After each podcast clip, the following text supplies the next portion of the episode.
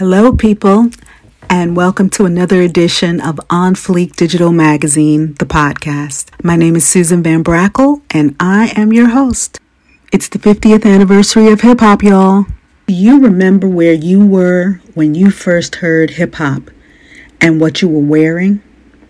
Rap culture blazed onto the scene in the early 70s like a lightning bolt, and 50 years later, the genre influences everything. With Fall Fashion Week about to launch in New York City, let's take a look back on hip hop's influence on streetwear and fashion. With celebratory plans for the 50th anniversary of hip hop currently underway at the newly built Universal Hip Hop Museum in the Bronx, New York fashion designers are launching collections with elements reminiscent of rap style on everything from gear to hats, statement jewelry, and accessories. One such brand is Woe Creations, where touches of fun graffiti prints, oversized and overlayered blinged out jewelry, joggers, and chain link belt accessories pay homage to the genre, which continues to be on trend going into the season.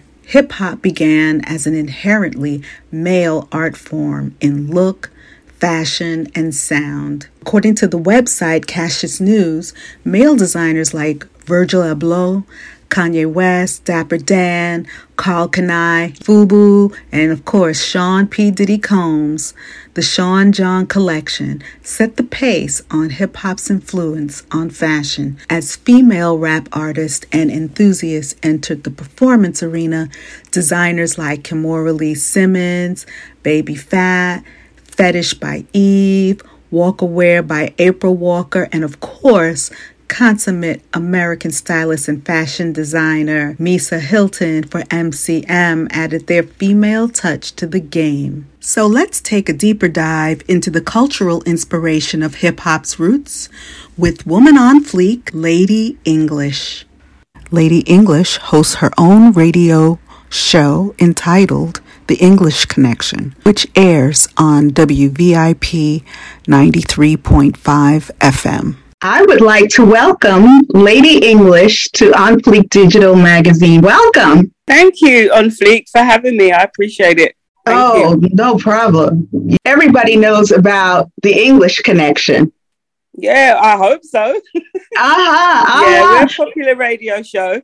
Um, the English Connection Media was established in 2014, but I actually started on New York radio in 2008. I used to host um, a gentleman show, Mr. Keelan Beckford. He is a prominent Jamaican reggae singer. So I used to host his show, the Keelan Supermix. And from there, um, Professor Hugh was um, the engineer. And from there on, we went on to do our own show. I was a journalist from the age of 19, right, in the UK. So I used to write for a reggae magazine. I used to review the records that came out and I used to cover all the live events when people used to come in from Jamaica. And when I moved to America in 95, by then I'd evolved to writing people's press releases. I used to do, I was a publicist and I used to do artist management. So when I came here, um, it was really to work in music. So my side thing was the writing and the journalism. So when I did eventually decide to come out here, I, I, I was only going to come for a year you know, but it was to work in music. I was sending my um, resumes out to all the different labels, you know, Puff Daddy and um, Def Jam. I got an internship at um, Rawkus Records in Manhattan. So that's how I came. Wow. Wow.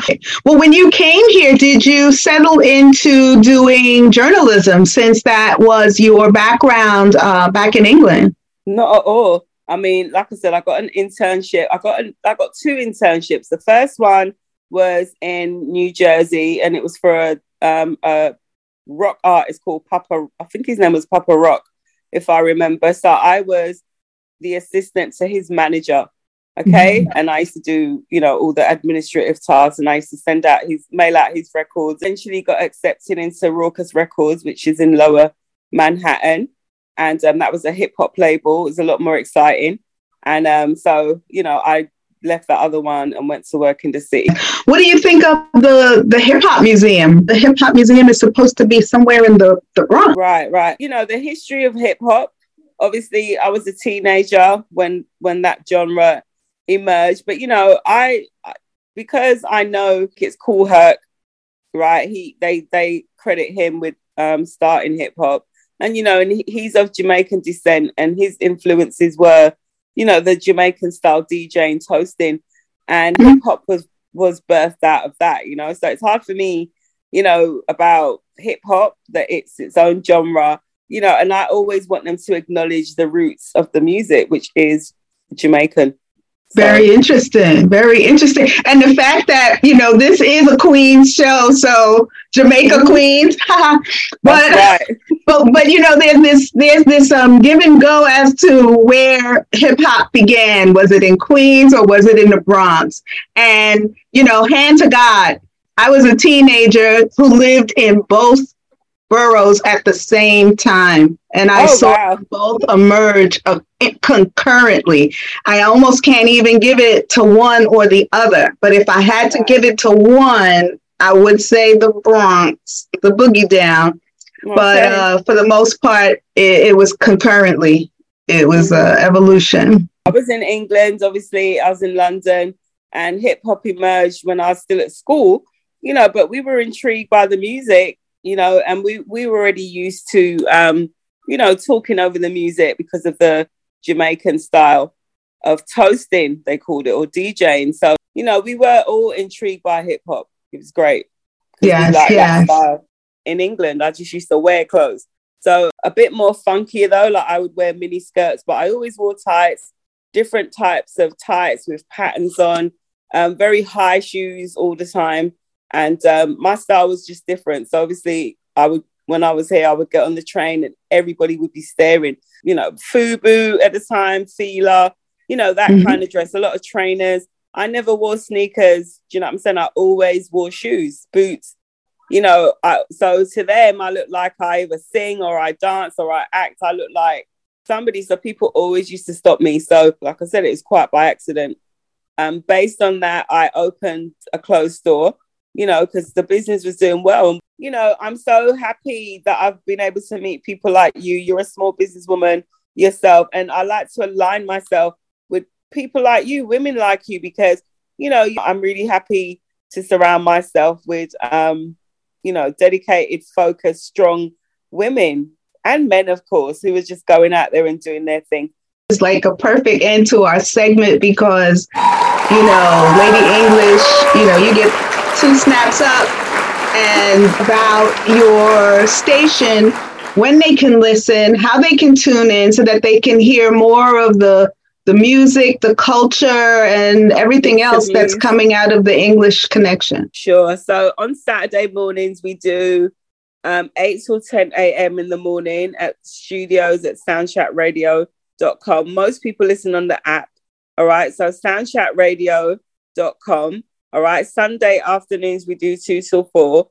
We stream on 93.5, um, the English Connection Media.com, Silk Radio, which is in London, 99.1 FM in St. Petersburg, Florida. We have um, Caribbean Pepper Pot Radio, which is in Brooklyn, um, 103.7.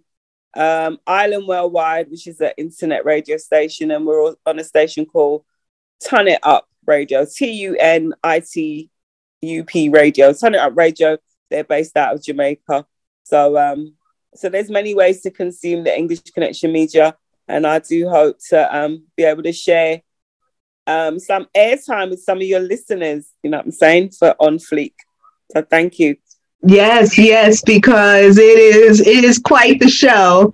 Lots of energy, lots of conversation, lots of oh, great yes. music, and lots of fun. So please definitely tune into the English Connection and Lady English. People say hip hop was born in the Boogie Down Bronx when DJ Kool Herc set up a back to school jam. Others claim that rap originated in roller skating rinks and house parties in the borough of Queens, New York. As someone who lived in both boroughs and witnessed rap's emergence during that time, I say that the Bronx and Queens can both lay claim to the genre equally before it spread throughout the world. Hip hop fashion, much like hip hop music, is here to stay, y'all. Peace. Thank you for listening today. And if you liked what you heard, send us a like, send us a shout out on facebook.com backslash on fleek digital magazine or Instagram